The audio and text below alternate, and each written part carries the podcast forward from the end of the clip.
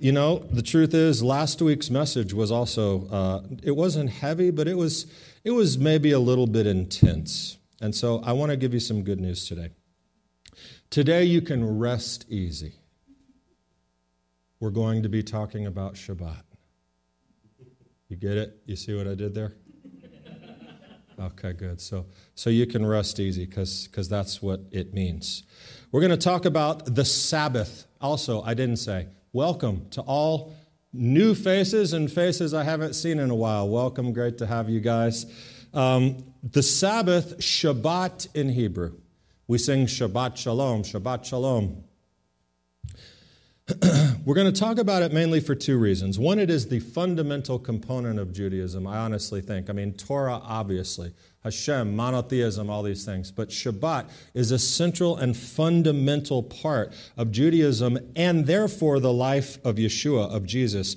Two, it is a fundamental misunderstanding about Yeshua and the Sabbath about what he thought, about what he taught, about what he came to do. There's some real confusion tied up when one reads the New Testament about some of the things that happen with Yeshua. So, by way of introduction, I want to ask you a question. Does anyone remember blue laws? Right? And, and there are still some. And, and, and the question is you know, stores were closed, especially liquor stores. I mean, goodness sakes, you do not you cannot do that on the holy Sabbath, right? And yes, there are still blue laws. What day were blue laws observed? Sunday. Why Sunday? It's not a trick question. Why? Why? It's the Lord's day, right? Here's an answer. Here's an answer to that question why Sunday in the form of an imaginary conversation that I'm going to have between me acting as two people. You with me? Sounds weird. but, but by the way, first, before I do that, I am in no way suggesting through this conversation, pardon me, that, that people in the church are ignorant or, or thick headed or anything. I am suggesting through this conversation that, sort of like the discussion we had last week about Yeshua and the text reading, Thus he declared all foods clean. I am suggesting that if you don't really know the scoop, if you don't really know the background info, if you don't, it's quite possible, it's very easy actually, that you can read the New Testament and walk away with the completely wrong understanding of what's happening there. I don't care how many times you've read it. If you're reading it wrong every time, it's always going to be wrong at the end of it. So, why Sunday blue laws? Uh, duh, because it's the Sabbath. It is. I I was under the impression that that you know the Sabbath was a Friday night, Saturday night thing. Well, it was. It was, but Jesus changed that. Well, uh, how? Well, it's easy. He resurrected on Sunday. That changed everything. The, God, the community of disciples began to celebrate that. And yeah, even though he didn't say he changed it, it was implied and obvious. So obviously, then, it changed from Saturday to Sunday. And more importantly, I would have you know, you inquisitive, misled individual, Jesus did away with all of that Old Testament stuff. Like, Sabbath, you know, that's kind of like bondagey, if I can invent a word. We're not under the law. Have you ever seen Jews celebrate the Sabbath? All the rules and not turning on lights and stuff. I mean, that's, that's an old thing. That's the law. That's not us. But wasn't it his custom to be in the synagogue on the Sabbath? It was, yes. But that was so that he could go in there and find the Jews where they were all gathered and tell them about what they were doing wrong. That's why he was in there. And it's also, I mean, have you read the New Testament? It's obvious when you read this. He hated the Sabbath. He hated the Pharisees and all their bondage and, you know, stoning people in the Old Testament because they broke the Sabbath, man. Jesus was, he was picking up grain and hauling animals out of ditches and healing people. Sabbath, man. Jesus, uh, we, Sabbath, we don't need no stinking Sabbath. Jesus was not doing that. He was a rebel. He left that stuff in the dust. He brought in some new stuff for a true believer. So, yeah, everything changed to Sunday. The church became a new thing, and we're still doing a new, awesome thing on Sunday. Here's my question Is that true? Is any of that true? There is one part that's true. What's the one true part I said? He resurrected on Sunday, and they remembered his resurrection with a special meal or community gathering. But it would be kind of important to know if this were true, any of this. Because unless you subscribe to a, it's not a new way of thinking, it's a very ancient way of thinking. It's, it, it, was, it's been made very famous over the last several years by the likes of Pastor Stanley in Atlanta and uh, 40,000 people at North Point Community Church. If you subscribe to the idea that the Old Testament has been done away with, including, as Andy said in his message, the Big Ten, then this doesn't matter to you. But if you believe that the Word of God from Genesis to Revelation has relevance for all of us, this is kind of a big deal. It's kind of something worth thinking about because it is in the Big Ten. It is number four, it's in the top five of the Big Ten. I mean, Exodus 28, it says, Remember the Sabbath day, 20, verse 8. If we're going to remember it, we should know when it is. To keep it holy, for six days you shall labor and do all your work, but the seventh day is a Sabbath of who? Of the Lord your God. On it you shall not do any work. And it says, For in six days the Lord made the heavens and the earth, the sea and everything that is in them, and he rested on the seventh day. For that reason the Lord blessed the Sabbath day and made it holy. Man, Listen, if God is calling things holy and blessing them and giving me a chance to participate in that, I want to do that. I want to know when that is, what it is, why. And there's a commandment that says to remember it, and later there's one that says observe it. That's kind of important. Guard it. It seems like we should know what and when and why. But the truth is, that's actually a different message than I want to give today. Because our focus today is not actually about that. Our focus is on sort of two questions about Yeshua, Jesus, the Jewish Jesus, and the Sabbath. Did Yeshua change or advocate changing the Sabbath? You don't have to answer it now. Was Yeshua, number two, was he a rebellious Sabbath breaker, as some might suggest with a cursory read of the New Testament? And three, just sort of thrown in there, maybe a bonus. If not, what in the world is going on here? I mean, how did we get here? Point one there is very little in Judaism, I think, that compares with the beauty and the value of the Sabbath. Shabbat. It is, as I mentioned, in the Big Ten, but you find it in a lot of other places. As a matter of fact, we read it, yes, in the fourth commandment. But do you know where we first encounter the Sabbath? Genesis 2 like 2 1. So we get the creation story in Genesis 1, and then we encounter these words. And so the heavens and the earth were completed, all their heavenly lights. By the seventh day, God completed his work which he had done, and he rested on the seventh day from all his work which he had done. Here it is again. Then God blessed the seventh day, and he sanctified it. What does it mean to sanctify something? It means to set it apart, it means to make it holy. He sanctified a day because on it he rested from all his work which God had created. We find it again in Leviticus 23. Leviticus 23 in the Torah is the listing of God's festivals. Which one is first? The Shabbat.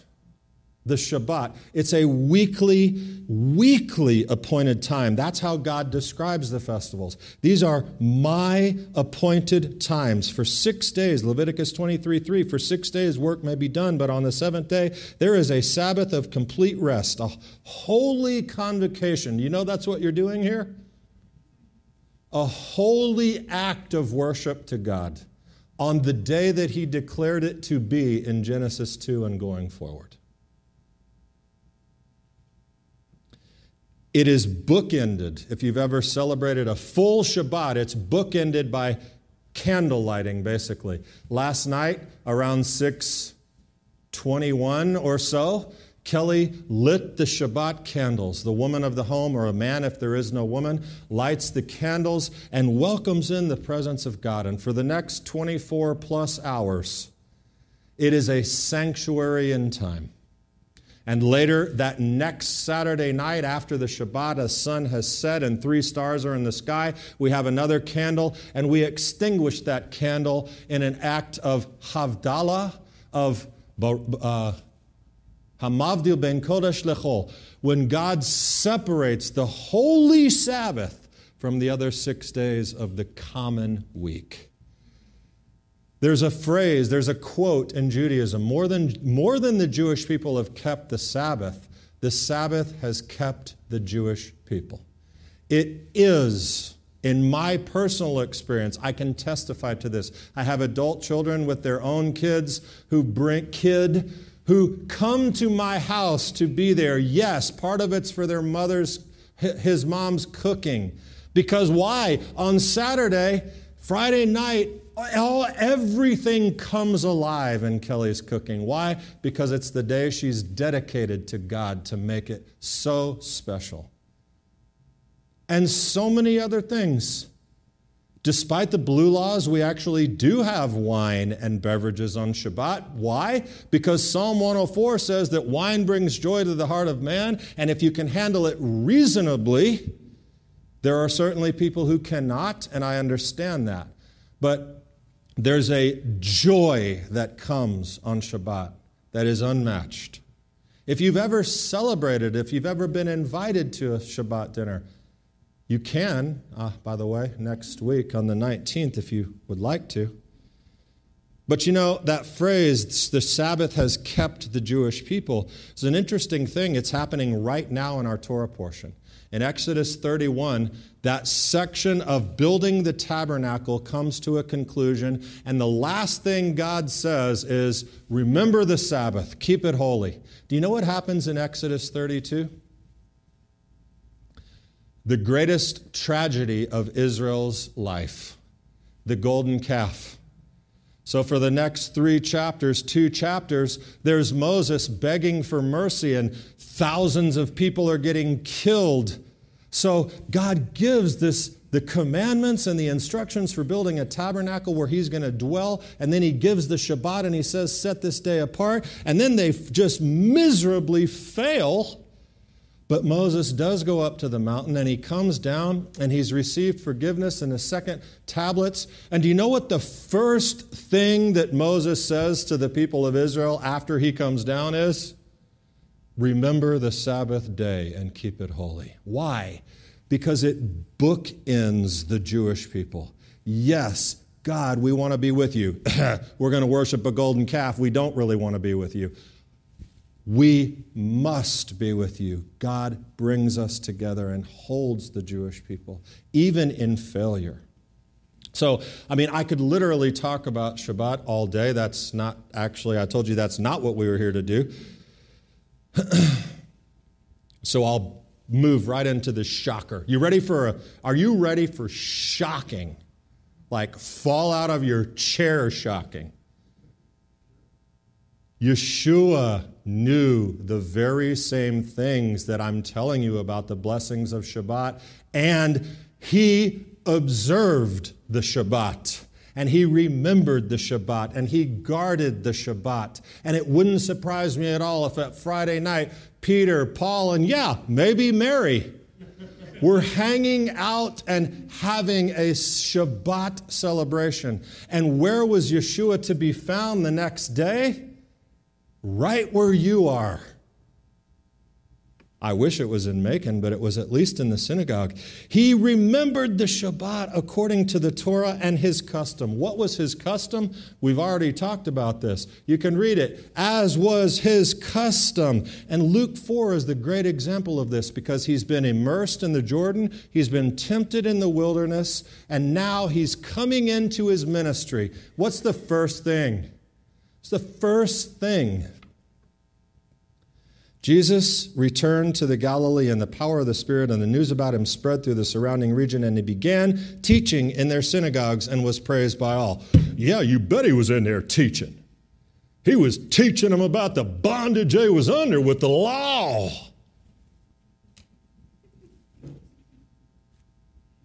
Well, keep reading. Verse 16, and he came to Nazareth where he had been brought up, as was his custom. He entered the synagogue on the Sabbath and stood up to read. He was not standing in the back corner going, Look at this, man. He's a participant. He's saying prayers and reading. It wasn't his intention to go in and lecture and reprimand the attendees, it was to worship God. And yes, to teach and announce. But what was he bringing? The message of the kingdom repent, for the kingdom of God is at hand. And I'm bringing it. I'm bringing it. This is the Torah that Yeshua was upholding and, and teaching to be upheld. Is it even remotely possible for one millisecond that Yeshua came teaching against the Sabbath? Is that even remotely possible that he undid it, that anything about him suggested that it should be undone? The answer is no, it's not possible. This is a Brit Olam, it is an eternal covenant between God and his people. And if Yeshua wanted one single follower to listen to a word he said, it could never be talking about how the Sabbath was legalistic or bad. That simply cannot work. And it, it, for fear of sounding, with fear of sounding like a broken record, I'll say it again. I told you last week. If Yeshua ate a meat lover's pizza, he's not your Messiah. He's a Torah violator. If Yeshua violated Shabbat with disrespect and disdain, he is also not your Messiah. Because as I've told you in just three places, the Shabbat is a commandment of God.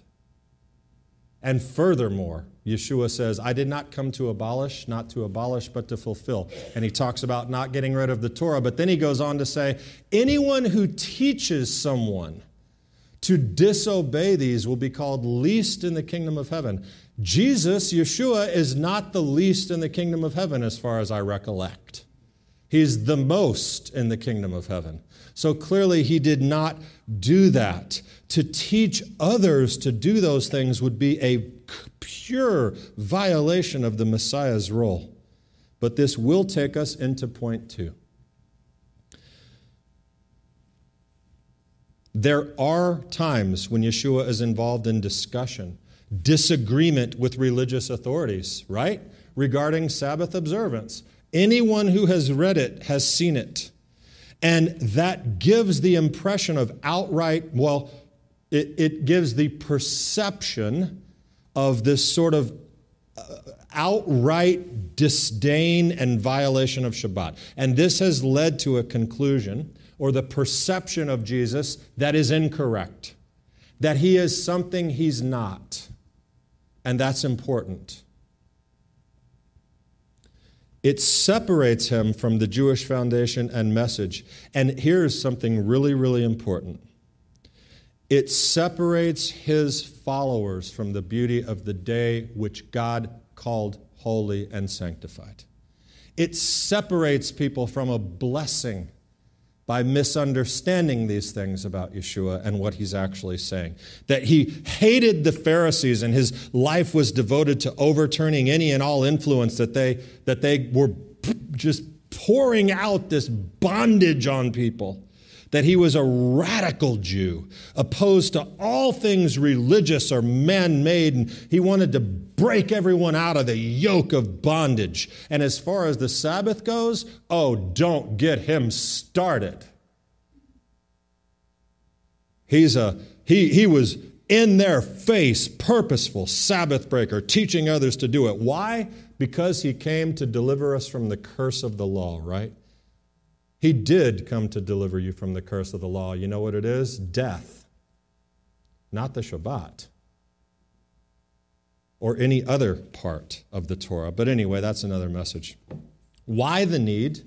Why the need to demonstrate Yeshua in this role? Why? Well, it's something like this.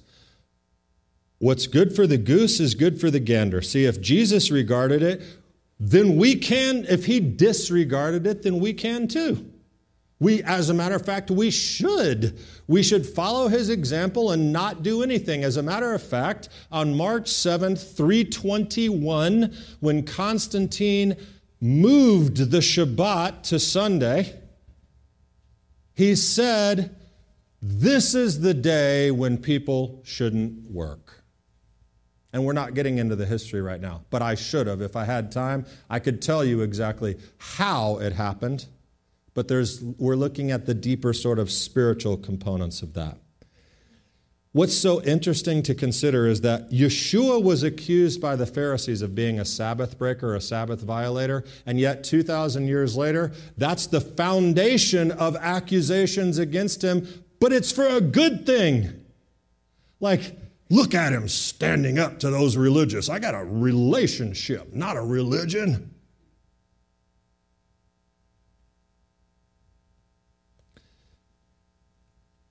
To affirm the Pharisees that he was a Sabbath breaker is, is not knowing what it truly means if Yeshua disrespected the Shabbat and taught others to do it. But did he? We're going to investigate this. So there are prohibitions on the Shabbat. And like I told you about kosher laws, there are thousands upon thousands of rules and laws about observing Shabbat in Judaism. I don't do the majority of them because I was not raised in an Orthodox Jewish home. I don't know that. It's not my culture but I certainly do parts of it.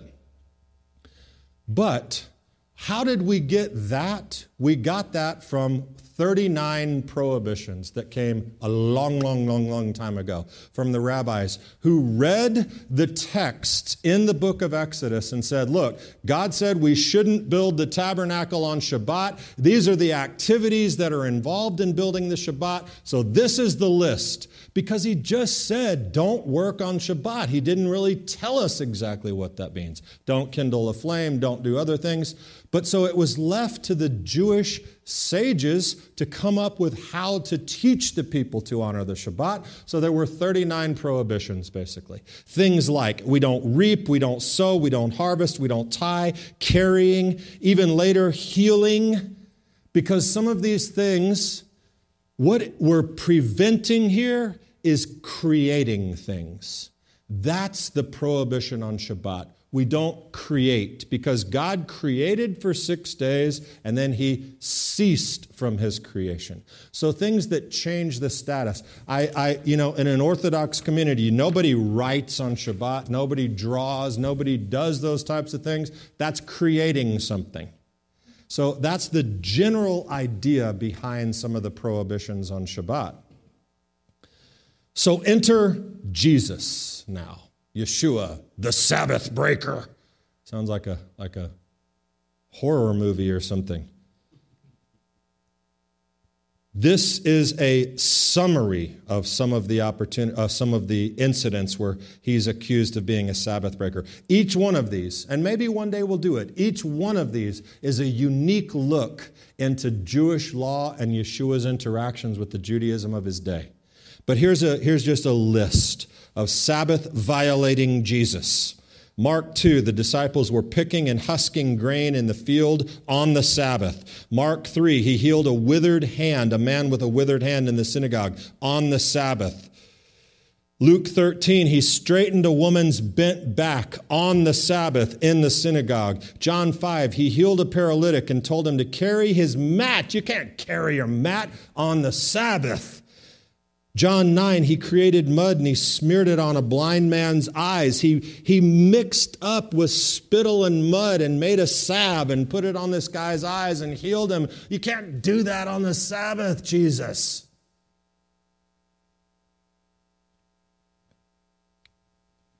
But John 9 adds something really interesting that I don't want you to miss. The, then the Pharisees were also asking this blind man who he had healed, How'd you receive your sight? And he said to them, He put mud on my eyes, and I washed, and I see. Therefore, listen, some of the Pharisees, remember I told you not all Pharisees are bad, some of the Pharisees were saying, This man is not from God because he does not keep the Sabbath.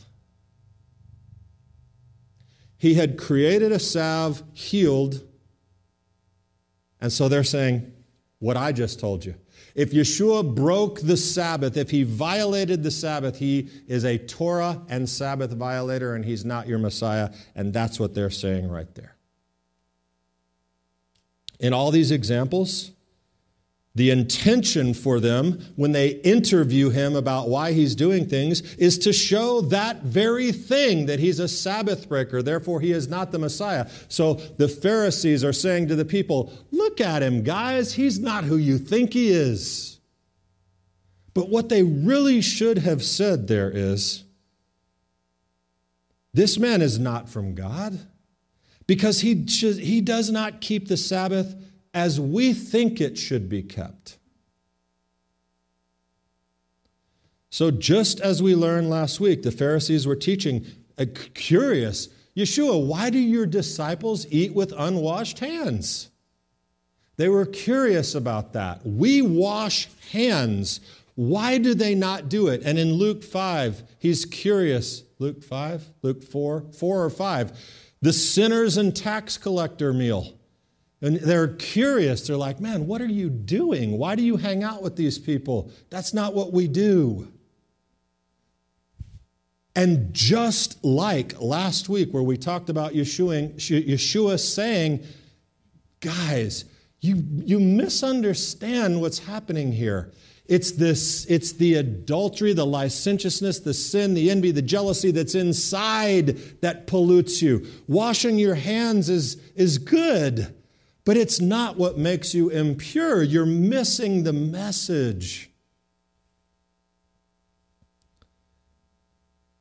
And again, I want to remind you of something that I said earlier in this series. Yeshua's teaching, his interactions with Pharisees, he was very aligned with them in terms of Messiah, resurrection, uh, uh, rewards and punishments in the world to come, the kingdom of God, all kinds of massive theological alignments with the Pharisees. But he was not a Pharisee. And we need to keep that in mind. He was not one. He had an expanded message, the message he heard from his Father. And he was here to announce the good news of the gospel, repent for the kingdom is at hand, and that he had come not to abolish the Torah, but to fulfill it, to expand, to unpack the proper interpretation that he knew because he was the Word made flesh. Now, the common assumption among the disciples of Yeshua is this that his actions are supposed to mean, in all those things that I just told you, that he's supposed to sort of be, you know, giving the Pharisees a. And you know what that means. Ah, get out of here. All that Pharisaic bondage you're under with not creating things, chuck all that. We're doing a new thing. What he's actually saying is, guys, we're doing a really, really old and beautiful thing but you're not getting the weightier matters. You're missing a piece of it. Something's not clicking for you. We've gotten off track. And if we had the time and if this message was totally focused on Shabbat, we could show a number of how the teachings in Judaism actually come along over time and support so many of the things that Yeshua said, like they actually listened. They support his words. But here's the thing Yeshua does not argue with the Pharisees about whether or not he's violating the Sabbath. Why? Because he was, by some standard.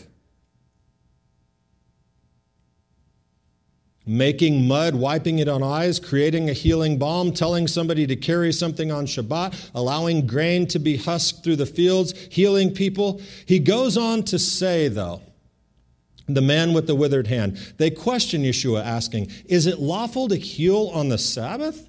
Trick, trap, let's make him look bad. He can't be the Messiah. Is it lawful to heal on the Sabbath? So that they might bring charges against him. But he said to them, he never answered the question. He didn't answer that question. What he said to them instead was he gave them something to really think about. And here was his response when they said, Is it lawful to heal on the Sabbath? No answer to that. He says, What man is there among you who has a sheep, and if it falls into a pit on the Sabbath, will not take hold of it and lift it out? So then, it is lawful to do good on the Sabbath. Luke 13, the woman who couldn't stand straight, he healed her in the synagogue, and the, the synagogue leader was very mad at him, and he said, Listen, why'd she have to come today? There's six other days. She could have come. Fine, you healed her. That's great. But why did it have to happen on Shabbat? He says, You hypocrites, does each of you on the Sabbath not untie his ox or donkey from the stall and lead it away to the water? And this woman, a daughter of Abraham, as she is, whom Satan has bound for 18 long years, should she not have been released from this restraint on the Sabbath day? What is the point? I hope it's incredibly obvious, but let me make it. Yeshua loved the Shabbat. I'm certain of that.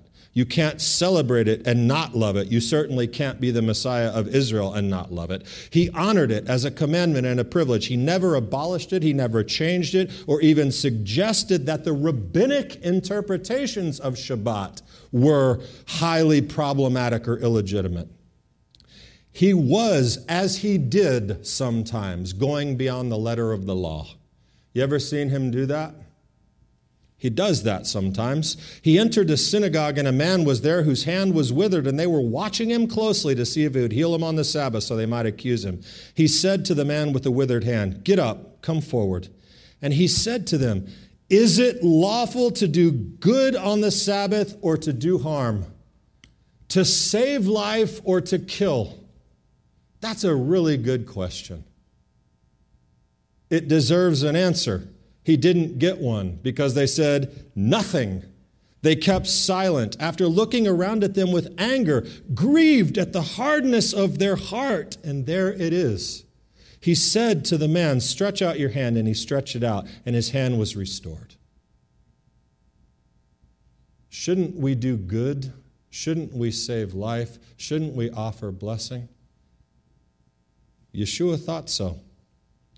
And just like Peter was vec- uh, perplexed about his vision commanding him to go to the Gentiles, and just like the unwashed hands, Yeshua wanted them to see differently, compassionately, with mercy.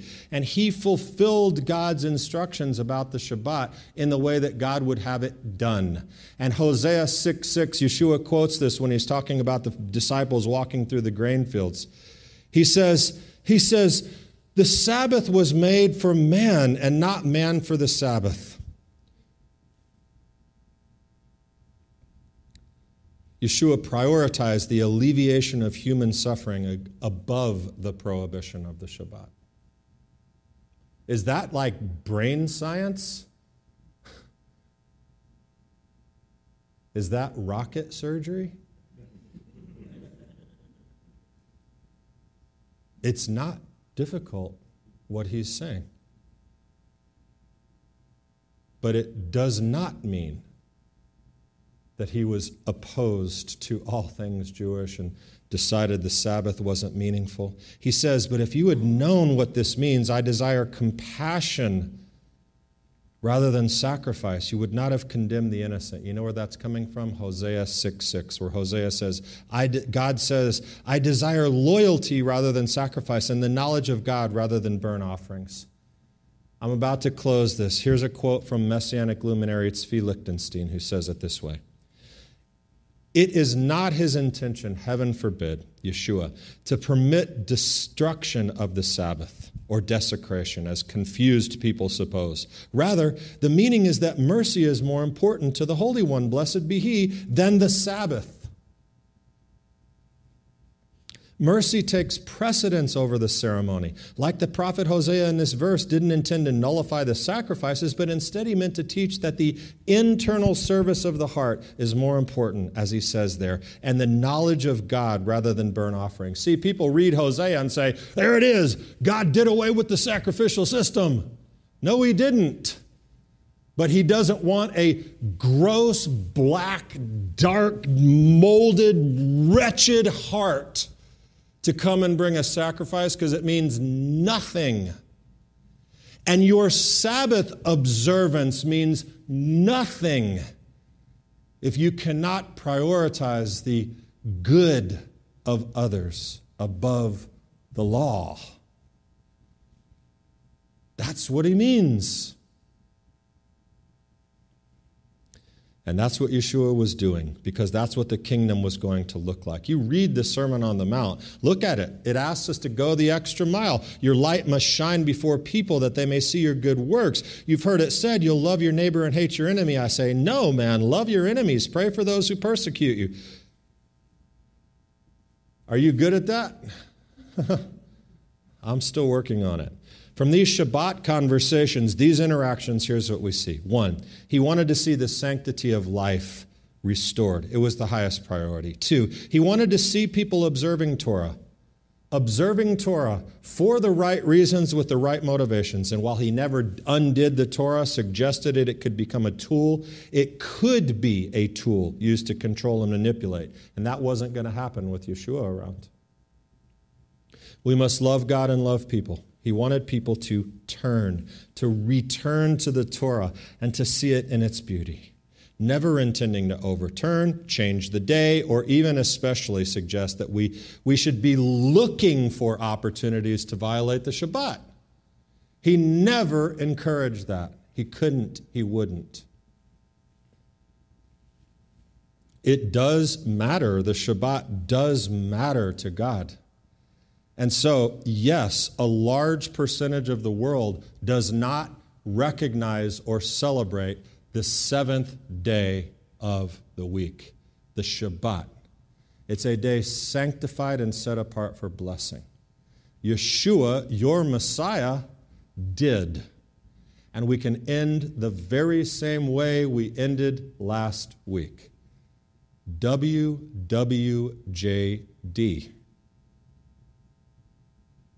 Yeshua would be here. And if somebody's car broke down in the parking lot, Yeshua would pick up a wrench and fix it. Well, that's, that's probably pushing it. The car could probably wait. But, okay, scratch that one. That was a bad example. Uh, sometimes I do that.